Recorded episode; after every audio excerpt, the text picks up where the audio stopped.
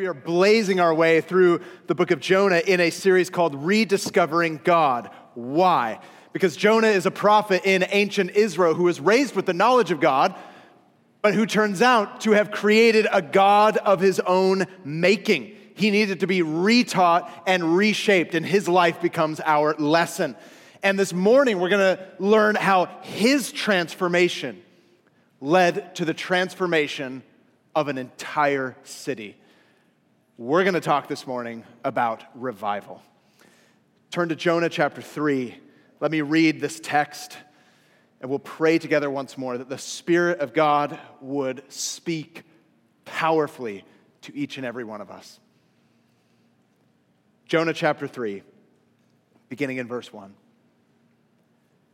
Then the word of the Lord came to Jonah a second time Go to the great city of Nineveh and proclaim to it the message I give you. Jonah obeyed the word of the Lord and went to Nineveh. Now, Nineveh was a very large city. It took three days to go through it. Jonah began by going a day's journey into the city, proclaiming, 40 days, and Nineveh will be overthrown. The Ninevites believed God. A fast was proclaimed, and all of them, from the greatest to the least, put on sackcloth. When Jonah's warning reached the king of Nineveh, he rose from his throne, took off his royal robes, covered himself with sackcloth, and sat down in the dust. This is the proclamation he issued in Nineveh. By the decree of the king and his nobles, do not let people or animals, herds or flocks taste anything. Do not let them eat or drink. But let people and animals be covered with sackcloth. Let everyone call urgently on God. Let them give up their evil ways and their violence. For who knows? God may yet relent and with compassion turn from his fierce anger so that we will not perish. When God saw what they did and how they turned from their evil ways, he relented and did not bring on them the destruction he had threatened. This is God's word. Let's pray together. Heavenly Father, as we open your word this morning, would your spirit cause these truths to become so real to our hearts? Pray that you would awaken us, reawaken us as a community of believers as we learn about revival, what it is, what it means, how we can pray for revival to come even today. And as we do, we pray that those who do not yet know you, that today they would hear who you are, what you have done in Jesus Christ, that they would believe and be saved even now. And we ask all these things in the name of Jesus. And everyone said, Amen. Amen. Well, in the year 1857, a revival began over a cup of tea. In Ireland, a young man by the name of James McQuilkin, his family was visited for tea by some Christian women who spoke earnestly and eagerly about the gospel. And as he was eavesdropping, he was struck by what he overheard, and this young man's life was changed. But the change did not remain with him. As a brand new Christian, he felt burdened to pray for others in the community and invited three also newly converted friends to join him. And once a week, they gathered in an old schoolhouse to pray for people in their city by name. They were praying for lives to be changed. The temptation to give up was great. Nothing seemed to be happening. Was it all worth it? But meanwhile, unbeknownst to them, other Christians throughout the same area began to experience a similar burden and began to pray also throughout Ireland. And it was then that everything changed. Within two years, cities were transformed. Crime went down so much that the jails were virtually empty. Churches began to pack. Prayer meetings started to form. Generosity abounded. The influence spread throughout the entire United Kingdom. And by the year 1859, 100,000 people were saved. It's known as the Great Ulster Revival. And it began with a simple conversation over a cup of tea. Now, if you're here with us this morning or joining us online and you are not yet a Christian, stories like this may make you curious or perhaps even skeptical. After all, when you think about the church, it might appear to you to be a bit of a mess. There's no way that transformation in our world and our society is to come through the church. I mean, have you seen the church? You might be skeptical unlikely to be a source of change. For the rest of us, you might be a Christian. And if you're like me, stories of revival fill you with a mix of inspiration, but also a little bit of doubt, let's be honest. You're like, have you seen our world today? Have you seen how dark, how bad, how difficult, how divided everything is? And we might even be tempted to get a little bit cynical. Oh, yes, the stories of old. Back in those days, you tell your children, yes, once upon a time God moved, but as for now, could it ever happen? Probably not. There's a little bit of inspiration and perhaps a little bit of doubt when we look out at our world and we see the state that it is in. And I don't want to ignore that. We are living in a great cultural moment of uncertainty.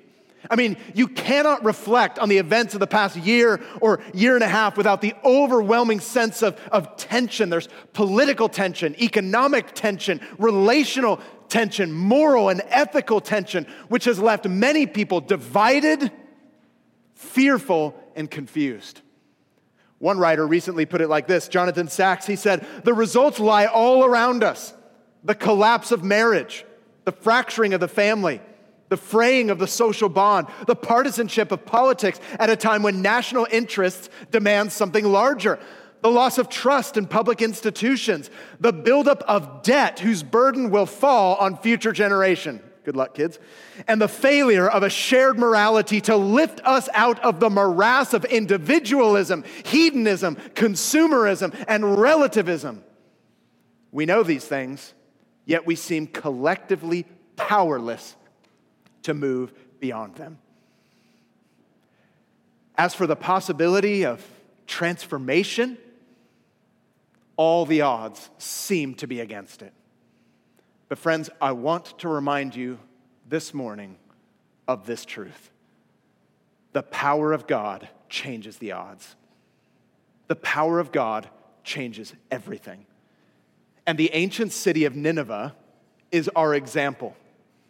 Jonah, as we've learned over the last few weeks, he is a prophet in Israel. His role was to represent God to his people.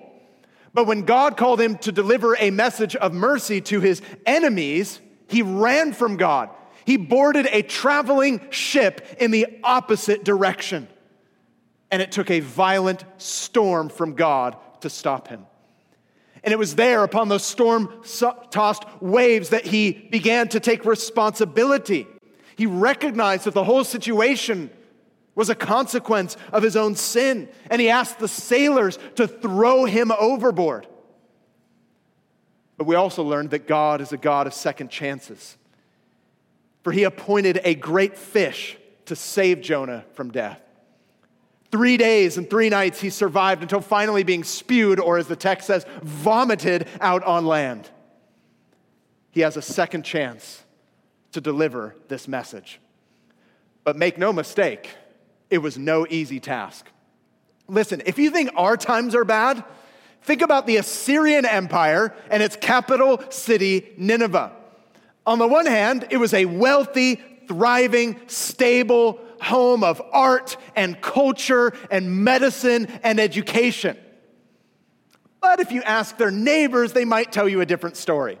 Let me give you just a little sample of their moral compass. One historian writes of Nineveh records brag of live dismemberment. inspiring, often leaving one hand attached so that they could shake it before the person died. They made parades of heads requiring friends of the deceased to carry them on elevated poles. They boasted of their practice of stretching live prisoners with ropes so that they could be skinned alive. Just think of Braveheart if you need a visual. The human skins were then displayed on city walls and on poles. They commissioned pictures of their post battle tortures where piles of heads, hands, and feet, and heads impaled on poles, eight to a stake, were displayed. They pulled out the tongues and they burned the young alive. The foundation of their success was built on violence, oppression, and immorality.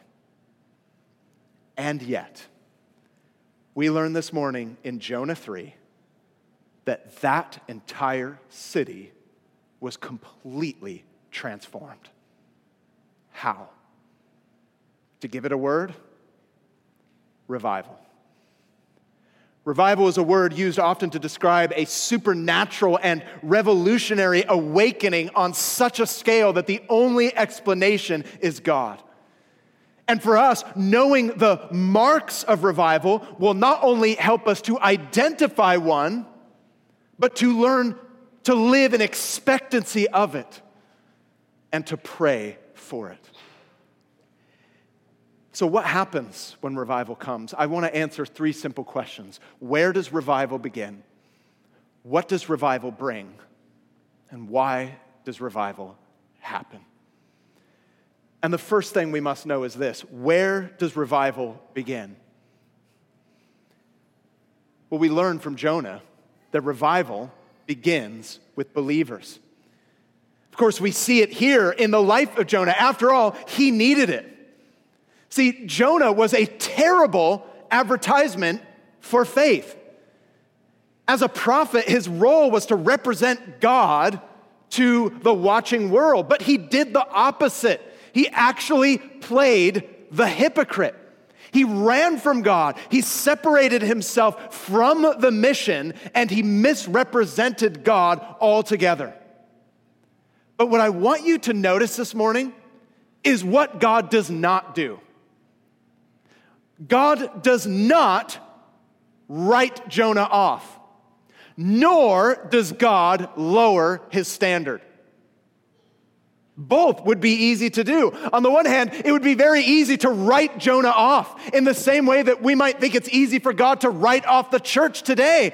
Have you seen the church? It's such a mess. It would be very easy. It would be very understandable if God said, My church is a mess. You know what? Just forget it. I'm done with it. But He doesn't do that. But neither does He lower His standard and simply allow a jaded Jonah to go about the mission in whatever way He's so pleased. Well, my church is a mess, but it doesn't matter. Well, my believers, my prophets are a mess, so you know it doesn't matter. I'm just going to lower my standard, and you can just go about it any way that you want. Of course, either would have been easy and even understandable in the same way that it would be easy for God to write off the church today. After all, it is often a mess. But instead, he pursues his people. Instead, he chases after them. And in doing so, he does not lower his standard. Because, friends, what I want you to see is in Jonah is this in revival, God restores his people to faithfulness. That's part of his reviving work. It begins within the life of a believer. It begins within God's people. What exactly is that reviving work? It is his work in restoring his people to faithfulness. Now, why does that matter? One of the most common accusations that I hear week in, week out against the church is the accusation of hypocrisy. Many of you this morning, you've experienced it firsthand, or you know a friend or family member who has. And perhaps you are even tempted as a result of seeing the failure and hypocrisy of the church. Perhaps you might be tempted to become a little bit jaded. Maybe for that reason you become jaded about God. Stop reading your Bible and then you just start hopping from church to church before you might be tempted to stop going altogether because, after all, look at the state it's all in. But what I want you to see is that a text like this reminds us that the people of God may very well be a mess, and perhaps like Jonah, even hypocritical. But let me say this the hypocrisy of believers should never be a reason to disregard God, but to listen more closely to Him. I want us to take this to heart. Why? Because God is hypocrisy's fiercest critic, but He is also the hypocrite's only hope. Why do I say this? Because God does not turn a blind eye to the hypocrisy of his people in the same way that he did not turn a blind eye to the hypocrisy of Jonah. God doesn't pretend, oh, it's not so bad, wink. You know, just let's just sweep it under the rug. It doesn't matter. God doesn't care about the mess that the church is in. Oh, it's fine. Would that be a God worth worshiping? God is hypocrisy's fiercest critic. He comes with truth to correct his people as he did with Jonah, but he also, in patience and grace, restores us and calls us back to obedience. Friends, the hypocrisy of believers should never be a reason to disregard God. It should be a reason to listen more closely to Him because his word both challenges us with truth, as it did with Jonah, but also grants us the grace to respond to a new obedience. That's what's happening here. That's what's happening with Jonah. That's what happens in revival. God restores faithfulness to his people, and the mission is relaunched. God speaks once again to Jonah, and this time he listens. Now, in some ways, the opening of this chapter is a repeat of what God already said in chapter one, but there's a subtle difference. Look at verses one and two. Then the word of the Lord came to Jonah a second time Go to the great city of Nineveh and proclaim to it the message I give you. Or, as other translations say, whatever I tell you which is a wonderful description of obedience. Indeed, it's the only description there is. Because obedience, according to the Bible, is a wholehearted, whole life obedience. Yet sadly, the church, we often cherry pick what we like and leave what we don't like in the Word of God. I like what the Bible says about justice, but I don't like what it says about ethics.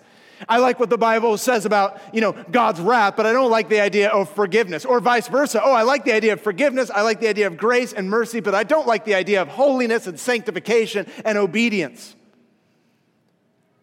And we often cherry pick, which is so often the reason the people of God lack an effective witness in the world.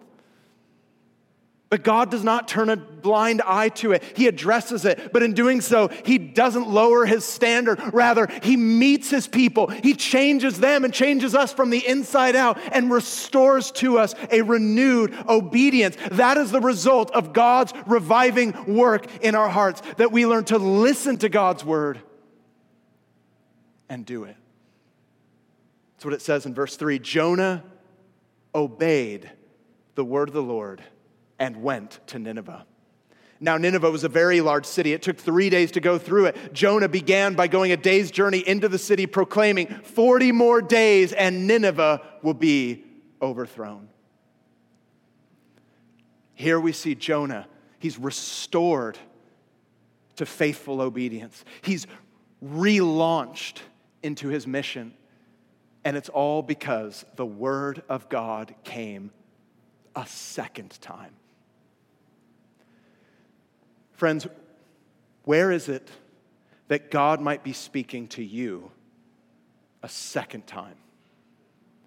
Where is it that the Spirit of God might even right now in your heart identify an area that you're familiar with, you know about, but perhaps you've trivialized it? Oh, I know God's wanting to change this in my marriage. I know that God is wanting to change this in my thought life. I know that God is wanting to change the way in which I function as a witness in my workplace or amongst my friends or my dating relationship or my parenting, but oh, I'm just gonna push it to the side and we become familiar with it and we tend to domesticate it. Oh, yeah, I know that verse, but we're not allowing it to hit home. Where might it be, friends, that the Word of God is coming to you a second time?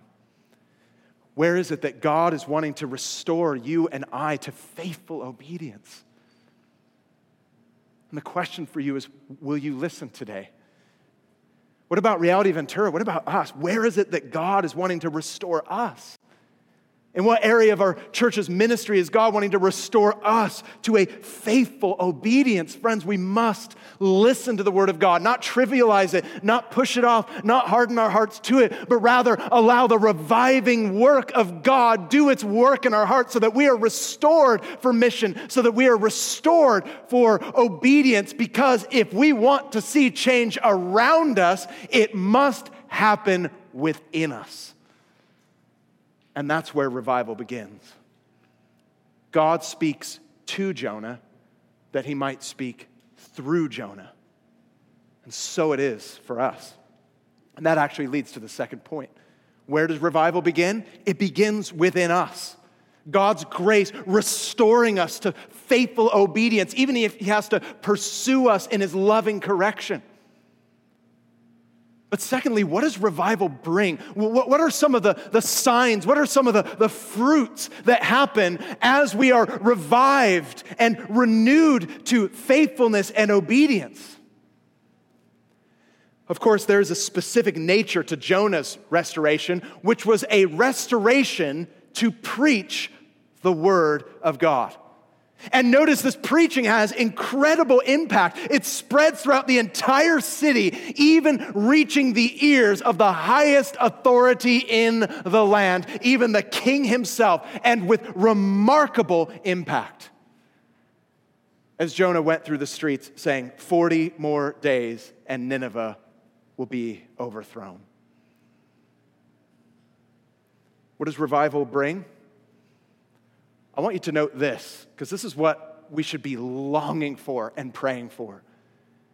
And that is an unusual effectiveness in the witness of God's people. When you read about what Scripture says about revival, when you look at what God has done in history past, when His Holy Spirit moves and the people of God are restored to this renewed obedience, what begins to happen? We see an unusual effectiveness in the witness of the church as the gospel is being spread and as testimonies are being shared and as good deeds are done, which act like signposts to our loving and gracious Heavenly Father. There's an unusual effectiveness there. And I want us to, to note even the evidences of revived preaching that we might long for it and pray for it, whether it's from the pulpit or it's from your, your coffee table as you're sharing with others. Notice there is great clarity, simplicity, and authority. After all, it was a short sermon 40 days! but notice the great clarity. There's no muddying of the waters with vague hints or embellishment or exaggeration or addition. It is straightforward and it is clear. And friends, if we need anything in the preaching and sharing of the gospel today, it is clarity. Because sadly, there's so much vagary. I don't even know if that's a word, but I'm going to use it. Just like, well, can you, can you imagine if Jonah goes to Nineveh? He's like, hey guys, I watched like a TED talk and it was like kind of about like the philosophical foundations of societal reform. And i was just kind of wondering maybe if you just watch like a, a couple of these like youtube videos there's like might be a couple of hints suggestions or perhaps even implications that maybe address some of the things you're doing including the heads on the poles i, I don't know. Just you know if you want just, just say, take a listen. But if not no problem. Friends, what we need is great clarity. Here is what God has said. And there's also great simplicity. There's no marks here of like extraordinary eloquence or genius that is required. Though some people God might gift to be good speakers, that is not where the power lies. There's great clarity, there's great simplicity, and we also note authority. There's no softening of the message here. Indeed, we as followers of Jesus Christ are not at liberty to do this. As we present the Word of God, it's not a mere suggestion, it is the living truth from the living God. We see it here. We see it throughout Scripture. We see it throughout the history of revival that there is renewed clarity and simplicity and authority in the preaching of God's Word. May it be so in our day. May this be what we long for and encourage and, above all, pray for. Now, having said that, some of you might be struck with the brevity of Jonah's message, which raises the question is this all that Jonah said? Or is it a summary of what Jonah said? Now, the commentators are in disagreement here, but I believe it is a summary. And if it is a summary, it may be that what is recorded here is the part of the message that gripped their souls the part of the message that struck them, the part of the message that resonated with them. Which leads to another sign of what revival brings, and that is a true awakening in the hearts of lost people. There's this unusual effectiveness in the church's witness, and as a result, there is a profound awakening in the hearts of lost people. And it would seem, it is very clear that this message gripped their souls. They realized in that moment how it was that they were living and their separation from God. It's one of the marks of revival over and over again that there is an awareness of sin. Now we might ask, well, how could that be? And how could such a response happen in, in a city that is so wicked? a culture so dark and a society so powerful. And we might ask, well, how could it be in Ventura County that the men and women we know and we see day in, day out would be so gripped by a message when it seems that all the odds are against it? Well, the simple answer is this the city of Nineveh understood that the message of Jonah was actually a message of God. Notice verse 5 the Ninevites believed God. And a fast was proclaimed, and all of them, from the greatest to the least, put on sackcloth. It doesn't say they believed Jonah. It doesn't say, oh, Jonah, that was excellent. I loved your like three points. It was incredible. It was remarkable. He's like, oh, thanks. It doesn't say that. It doesn't say they believed Jonah. It says they believed God. Also, notice it doesn't say they believed in God, it says they believed God.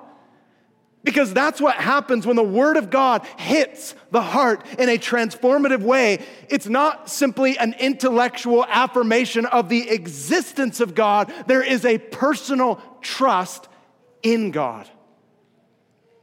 And there's another side to that coin. They turned from their sin. Because that's what repentance is. When you turn to God, it is also and simultaneously a turn away from sin, even happening amongst the highest power in the land. Verse 6. When Jonah's warning reached the king of Nineveh, he rose from his throne, took off his royal robes, covered himself with sackcloth, and sat down in the dust. This is the proclamation he issued in Nineveh. By the decree of the king and his nobles, do not let people or animals, herds or flock taste anything. Do not let them eat or drink. Notice he even had the cows repent. It's wild stuff. Verse 8, but he let people and animals be covered with sackcloth. Let everyone call urgently on God. Let them give up their evil ways and their violence. It's remarkable.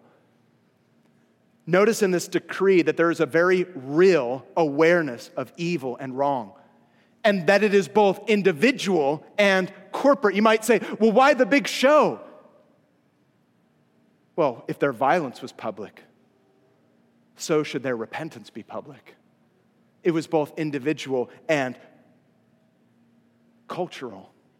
And notice the, the sackcloth. We might be wondering in our minds, well, what in the world? What, what's the point of sackcloth and what is the point of fasting? After all, these are not Israelite people, these are pagan people.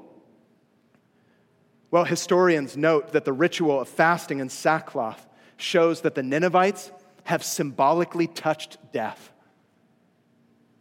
And it is in acknowledging this that they realize what their wickedness deserves.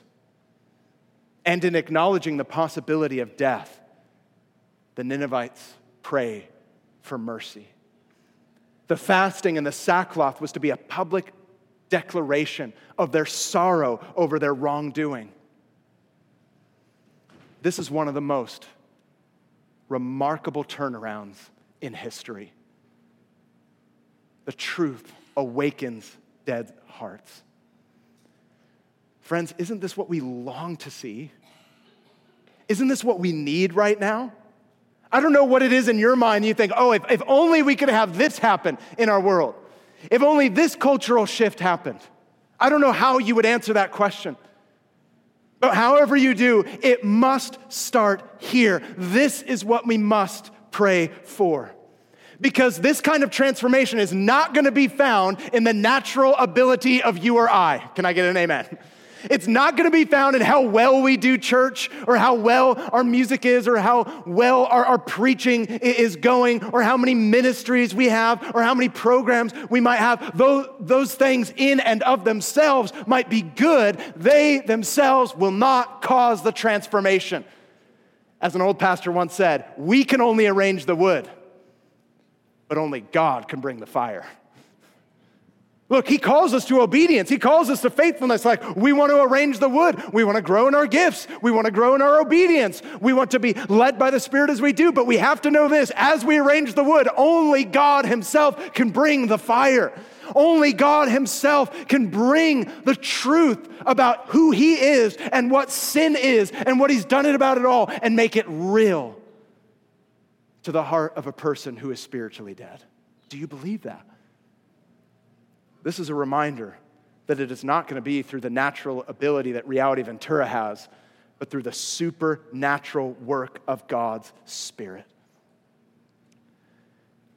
This is why we must long for this to happen in our time, and it is why we absolutely must pray we must pray for the Holy Spirit to do his work of anointing the message as it goes out and empowering his messengers, us, as we go. We cannot manufacture this, nor should we.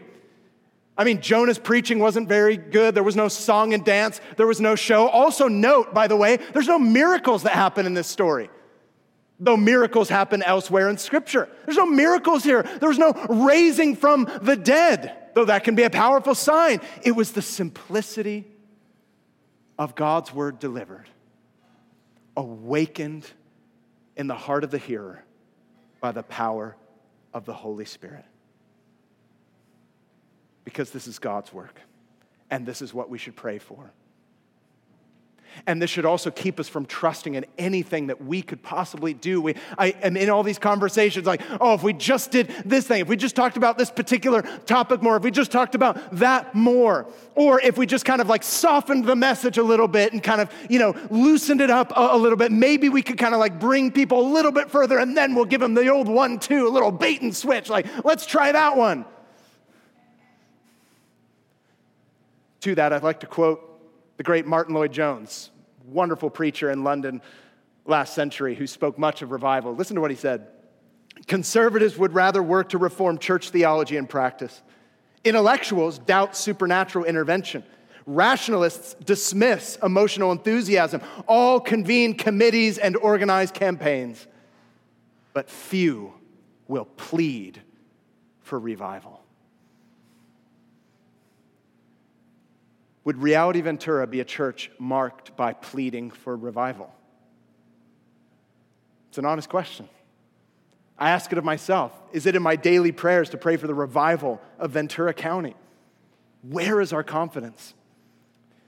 I was reminded this week when I first joined the reality family of churches back in 2004. My wife and I were praying along with Britt Merrick, who's the founding pastor of Reality Carpinteria who was going to plant us. We were praying about moving to Los Angeles, Hollywood in particular, and the task was daunting. And as we prayed about it over the course of eight months, God made it very clear that yes, we were supposed to go. And so, with great enthusiasm, I called Pastor Britt Merrick and I said, Hey, God's called us to go. So, we're going to move to LA next week. We're going to start a Bible study. He said, No, you're not. You're going to move to Carpinteria, California, and you're going to do a prayer meeting. I was like, What? I don't want to move to Carp. Everything closes at five, even though it's got like the world's safest beach or whatever. Like, I really don't care. But as I began to reflect on that, like, wait, no, I just need to go to LA, just like do the stuff. He said, no, you're going to move here for a year and you're going to hold prayer meetings. And so, reluctantly but faithfully, we moved and we began to pray and men and women in, in, that church who had no like dog in the fight, as it were, weren't even from LA, but just were compelled by the Spirit to pray, prayed week in, week out. And then a year later, when we moved to LA and started the church, we were so desperate because we didn't have anything together. We had to pray, and it became a part of the culture of the church. And my wife and I were reflecting on this last night. It was so incredible to see that over these first few years, hundreds of young people were coming to salvation in Jesus Christ. And I can tell you firsthand, it had nothing to do with the music because it was not very good good. My sermons were terrible. And by the way, somebody at first, ser- first service this morning said, Amen. he must have been visiting there. They were horrible. Like my father in law was like, I can't even listen. True story.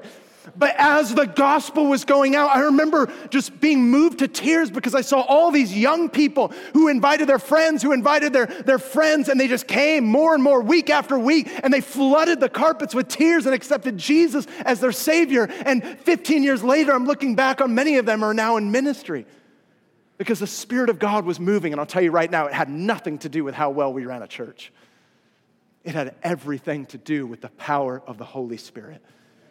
Church, my charge to you, my charge to us is that we would commit to plead for God's Spirit to move. When we pray in our prayer meetings, in our community groups, here on Sundays, these are all intentional efforts to emphasize our need for God's Spirit. Ask Him even today. We'll have a time of prayer in a moment. Ask Him to make you more effective for the work of the gospel. After all, this kind of transformation can only be explained by the power of God's Spirit. And that's good news because maybe some of you don't feel comfortable. Maybe some of you don't like confrontation. I get it. Maybe some of you don't feel gifted. I understand. But by the power of the Holy Spirit, you will be an effective witness of the gospel of Jesus Christ to the people he brings in your path, make no doubt. And we find encouragement in the New Testament knowing that it was a group of untrained men and women who the watching world could tell had been with Jesus. We need the Holy Spirit, and it is his work. That's the last point. Why does revival happen? Is it all because of the efforts of Jonah? Is it all because of the efforts of believers? Was it the character of Nineveh? That's a no. Was it due to the particular strategy they had? Is God obligated? He just phones it in because he must? It's very clear. Our hope for revival is in the sovereign compassion of God.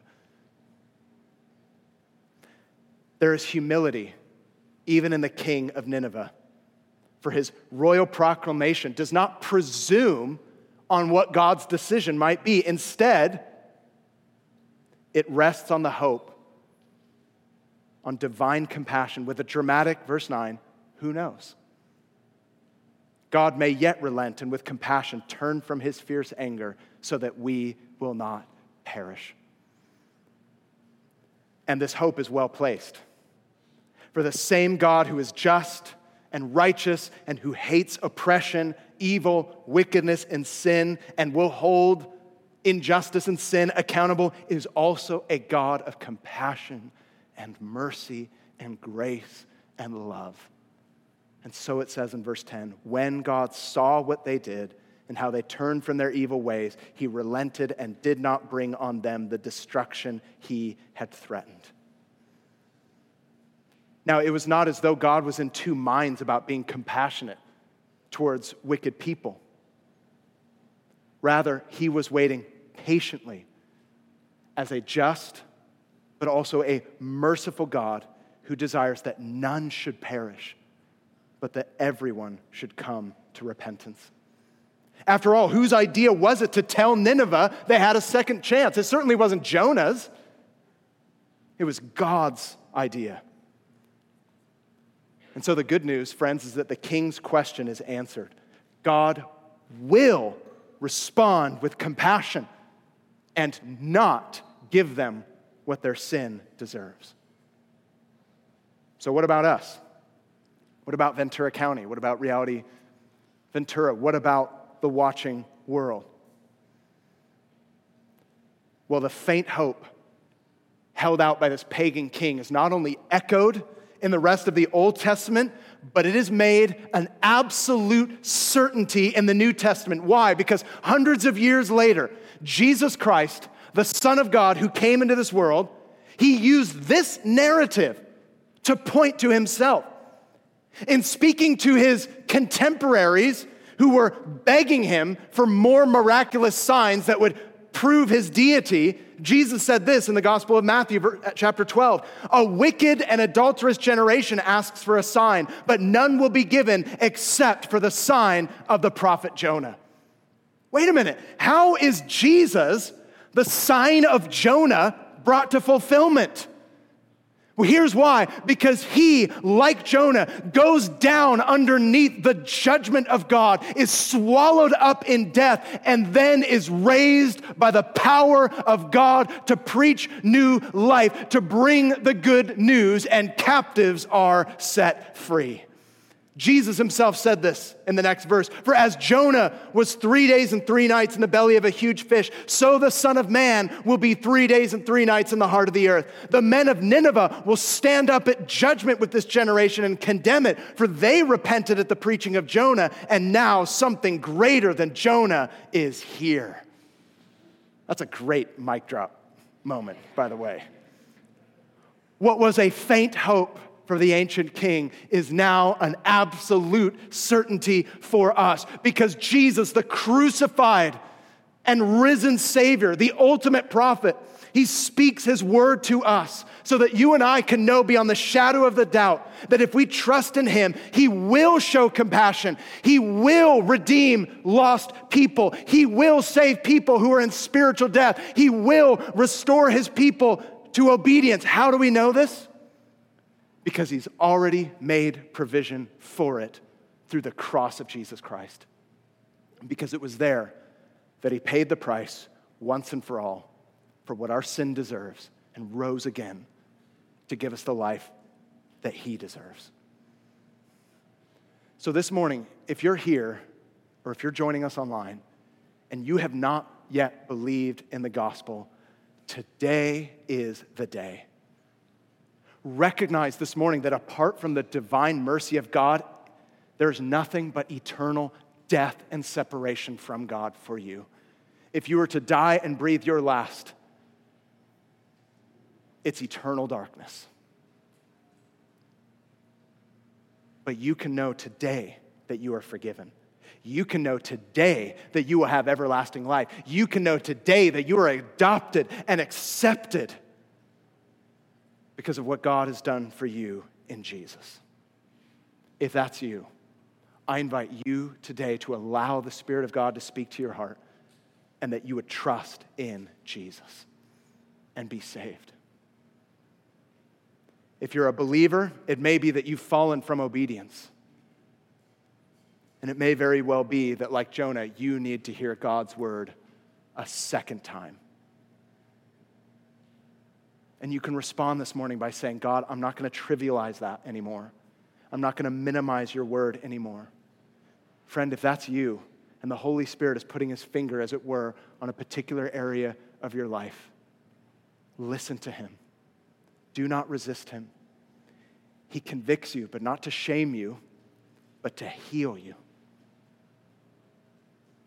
Or if you're like me and you've just grown weary, not believing that God could revive his church or redeem such a lost world, today we can ask for renewed confidence in the power of the Spirit. Today we can ask for renewed confidence in the power of the gospel. Today we can ask for renewed confidence in the power of God to change lives. In fact, I believe that this is a season where we need to be reminded of God's Spirit more than we ever have so that we learn to seek him and depend on him more than we ever have. So that we cry out, even this morning, God, anoint your word so that we see you for who you are. May your spirit move so that we do what you've called us to do. He did this reviving work in Jonah in answer to prayer, and he often does it among his people in answer to prayer. So this morning, let us pray.